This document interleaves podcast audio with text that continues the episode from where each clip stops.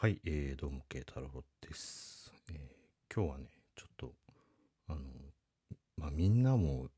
実際みんなそうしてるのかもしれないけど、あの僕自体初めて気づいたことがあったから、ちょっとね、あの、シェアしようかなと思ってお話をしてるんですけど、まあ、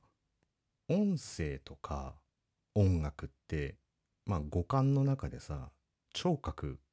だけ空いてれば使えるじゃない？だからあのまあ何かしながら音楽聴いたりとか、まあ、移動中に音楽聴いたりとかさ、まあ、あとは例えばお昼休憩でご飯食べながら好きな音楽聴くとかまあ人によってはねこうラジオトーク聞くとかさなんかそういう人っていると思うんだけどやっぱりこう視覚嗅覚聴覚触覚ってある中でこう聴覚を使って何かしてても他の五感を使ってると何て言うんだろう100%入ってこないっていうのだなっていうのを昨日ちょっと思ったのよ。でまあ昨日こうちょっと夜中作業しててでちょっとああ行き詰まっちゃったなーと思って。でもう今日寝るかって思ってまああのヘッドホンしたまんまねこう動画編集とかしたらヘッドホンしたまんまこうベッドに横たわったのよ。でヘッドホンしたまんまベッドに横たわってでそこで、まあ、久々にちょっとラジオトークを聞くかと思って、まあ、ラジオトーク起動してで僕すごいこう声の好きなあのトーカーがいるのよ。誰かは言わないよ。誰か言わない。で ヒント？ヒント。うーんまあどっちかって言えば廊下側か窓側かっつったら窓側かな？みたいな。誰？窓がじゃあ逆に廊下側の人って誰っていうのもあるし俺はどこ？俺は教教託に対して前なの？後ろなの？っていうのはあるんだけど。まあこうなんて言うんだろう。こうやっぱり皆さんもあると思うんですよ。聞いてて心地いい声音っていうのがあると思うんだけど。でたまたまその人のトークをこう聞いたのね。で、その時にさ、まあ、正直言って、うん、まあちょっと誤解を恐れずに言うと、その、話の内容自体、自分が興味のある話ではないのよ。全然、その、例えば、あの、熱心に盆栽のこと語り出すとかね。その、例えばだけど、そう、熱心に盆栽について語り出すとか、なんかそういう感じでそのトーク自体は別に僕が聞きたいって思うトークではないんだけどまあどっちかというとその声が聞きたい。なんか声が聞きたいっていうとなんかちょっとちょっとあれだよね。ちょっとその恋愛ドラマを匂わせる感じだけどそういうななんとなくこうこう耳に入れたい音みたいなのがあってさ。で、まあ、再生をしてたのね。で、再生しながら、まあ、ヘッドホンからこう自分、その音が流れてて、で、まあ、動画編集どうしようかなっていうのがあったりとか、まあ、あとちょっと仕事関係のことどうしようかなとか、こう、まあ、要するにながらなんだよね。寝ながら、頭のことで別のことを考えながら、で、その人の、えまあ、配信を聞きながら、みたいな感じで、まあ、どっちかっていうと、五感それぞれを使ってバラバラなことをしてたの。だ思考は思考で違うこと考えてたし、まあ、聴覚は聴覚で、まあ、それを聞いてたし、みたいなね。で、まあ、視覚はまあ、目つぶってたから、で目つぶってるといろんなこと想像するから。で、なんか、ああ、もう疲れちゃったからもういいや、今日考えるのやめたと思って、真っ暗の部屋の中、て目閉じて何にも考えずに天井一点見つめてたのよ。で、天井一点見つめてて、その人の話を聞いてるとあのね何て言うんだろう聞こえ方が全然変わってくるんだよね。その人の声が心地いいから聞くっていうことだけだったんだけどこれね絶対こうみんな一回やってほしいんだよな。まあねあの部屋に誰かいるとかだとちょっともしかしたら環境はその同じようにはできないかもしれないけど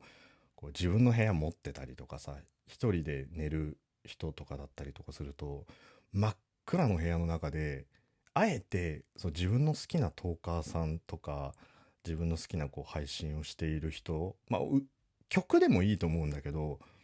それをこうイヤホンかヘッドホンで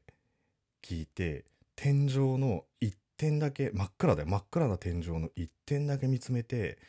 じーっと聞いてるとなんかねすごい違うものが聞こえてくるんだよね。違うものが聞こえてくるってすごいお化け的な感じ。なんか3分40秒あたりで助けてっていうのが聞こえるとかそういう話じゃなくて。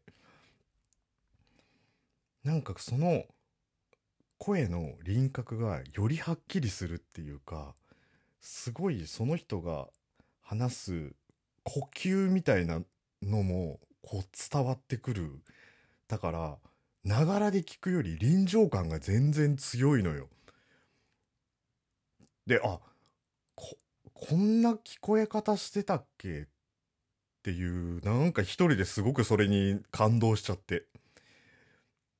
で以前聞いたことある回もちょっと過去回遡って聞いてみたりとかもしたんだけどやっぱりなんかその真っ暗の中で天井一点見つめて要するにだから思考を停止させて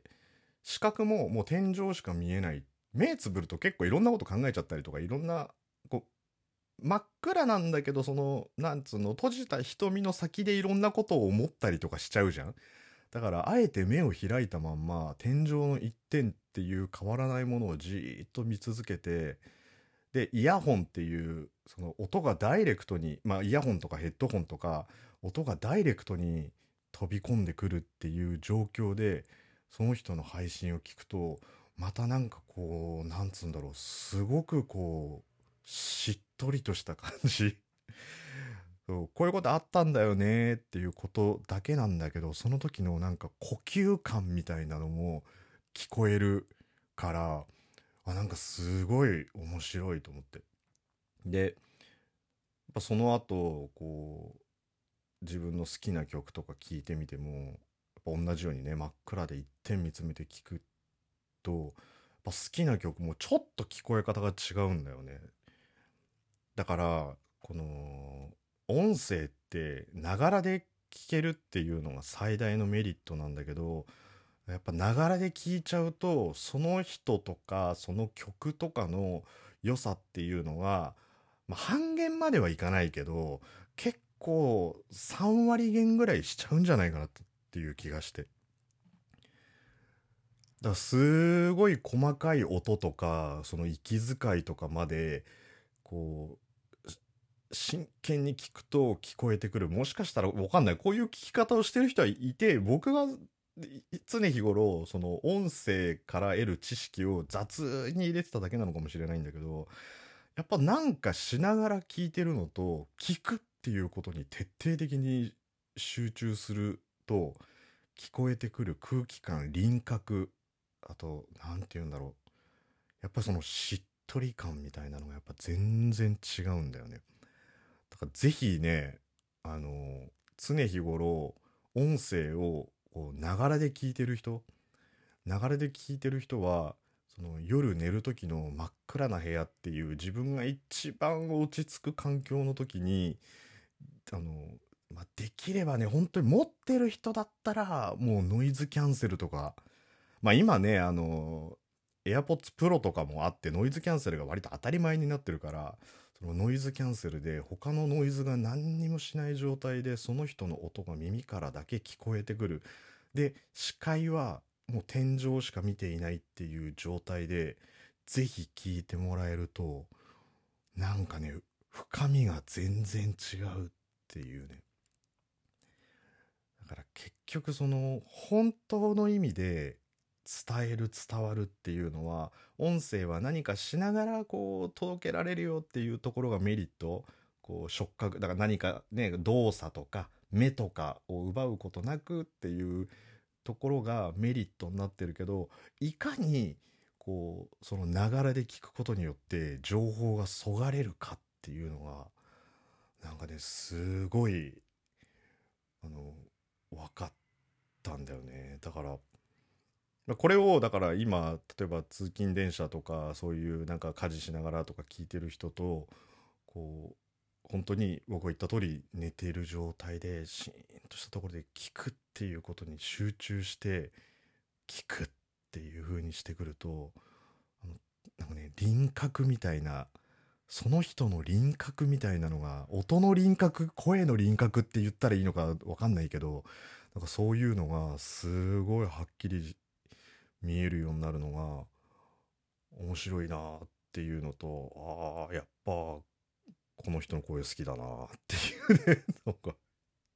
いやだから言わないよ誰だかは。誰そう恥ずかしいから言わないしそう。まあだからさっきも言ったけどまあ強いて言うんだったら、まあ、窓側でどっちかっつったらまあ後ろから数えた方が早いよもう。何が基準？どういう席順になってんの？そうまあそんな感じでねあのまあ聞くってことに集中すると本当になんかちょっと輪郭がはっきりすることに驚いたっていうことを今日はちょっとシェアさせていただきましたということでね。はい。いつもだからながらでもし聞いてらっしゃる人がいたら是非聞くってことを100%にすると聞こえ方が全く変わってくると思うんで是非チャレンジしてみてくださいということでケ太郎でした。